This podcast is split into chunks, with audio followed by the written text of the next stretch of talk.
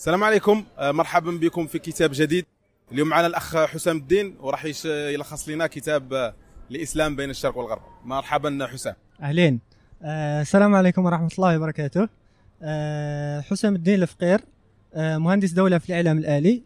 آه اليوم إن شاء الله آه غادي نلخص لكم آه كتاب الإسلام بين الشرق والغرب آه للرئيس الراحل علي عزت بيغوفيتش. آه اولا كتاب الإسلام بين الشرق والغرب هو ليس كتابا في فقه الإسلام ولكن آه كتابا في فكرة ال- الإسلام حيث يقدم آه الرئيس الراحل الإسلام كحل كحل بين تطرفين آه، التطرف ال- المادي آه، التطرف المادي والتطرف ال- المسيحي آه، الديني ال- البحت حيث آه، حيث أن الرئيس علي عزت بيغوفيتش عاش في آه، يعني في آه، في آه، يوغوسلافيا سابقا وهي تعتبر معقل من معاقل ال- الاشتراكية.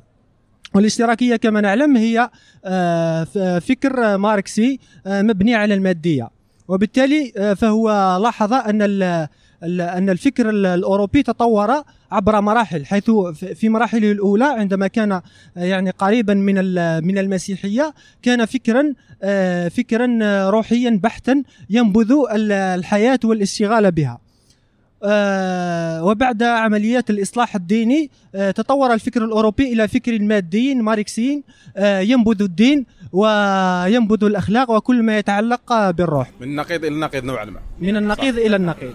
وبالتالي فعلي عزت بيغوفيتش يقدم الإسلام كحل كحل بين هذا هذين التناقضين حيث يقول أن الإسلام آه، هو هو دين وهو دين ونظام اجتماعي حيث حيث أن الإسلام جاء آه، جاء آه، يعني آه، على مقياس الإنسان حيث يأخذ كل جوانب شخصية الإسلام من من دين وعقل وروح وجسد آه،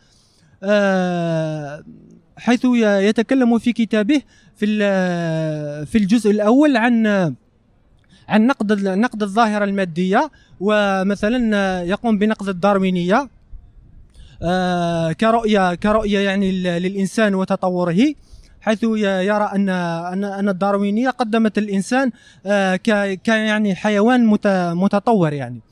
ثم ثم يقوم بنقد مختلف الأفكار المادية وفي ال وفي ال في ال في الجزء الثاني آه، يقوم يعني يقوم بشرح فكرة الدين آه، ويركز يركز على ال- على المسيحية وعلى علاقة الدين بال- بالفن وبالأخلاق وبالدراما حيث يقول ان أن لا وجود لفن ولا وجود الاخلاق آه، بدون بدون فن بدون بدون دين.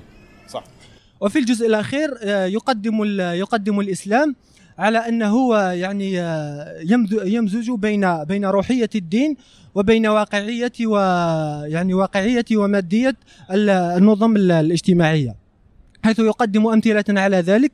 مثلا يقدم يقدم الصلاة وقسميها ال- المادي والروحي حيث يقول أن لا صلاة بلا بلا وضوء مثلا والوضوء هو هو طهارة طهارة مادية حسية لكن يتكلم عن الجانب الروحي في الصلاة من من من العلاقة بالله عز وجل والاتصال بالأفق العلوي السماوي. ويقدم عبادة أخرى مثلا كالزكاة حيث يقول أن أن أن الزكاة جاءت آه، جاءت لتعالج مشكلة اجتماعية هي الفقر. ويرى أن الفقر ليس ليس مجرد آه، عوز مادي ولكنه آه، عوز أخلاقي هو أصله من الجشع في الإنسان. فجاءت الزكاة لتعالج آه، هذين المشكلين العوز المادي والجشع الأخلاقي. ويقدم بقية ال- العبادات آه، كنموذج. كنموذج لهذه الوحده الوحدة الثنائية القطب كما يسميها. هذا التكامل. هذا وش تكامل أهم نقطة في الكتاب يا حسام؟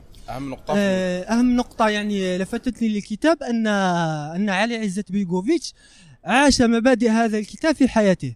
فهو كان المفكر يعني كان مفكرا فيلسوفا ولكن لهم لم يبقى في ذلك التجريد الفلسفي بل عاش عاش فكره حياة فأنشأ دولة وأقام نظاما سياسي ويعني انتصر لأمته وشعبه المسلم في البورصة والهرس في البوسنة والهرس. ما مارسش التنظير إنما نزل به للواقع. لم يمارس مجرد التنظير فقط.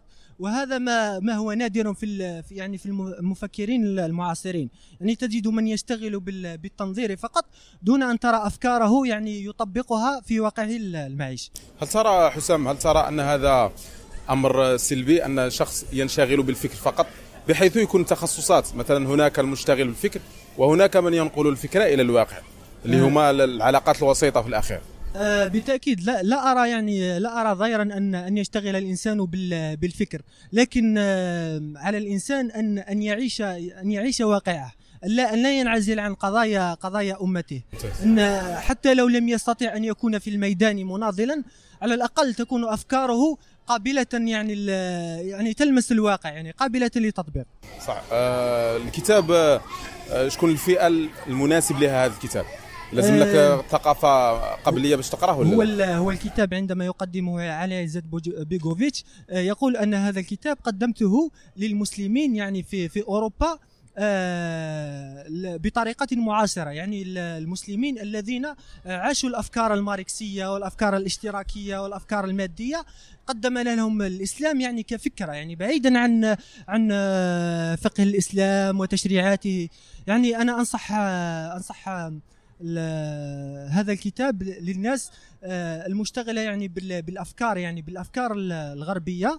آه، خاصة مثلا قضايا مثلا القضايا العلمانية ممتاز. معنى أي واحد طلع بزاف على الأفكار الغربية آه. فممتاز يقرأ هذا الكتاب, يقرأ هذا الكتاب. يشوف نظرة أخرى ليه. يرى أن الإسلام هو حل بين بين بين الشطط الفكري الذي يعيشه الغرب.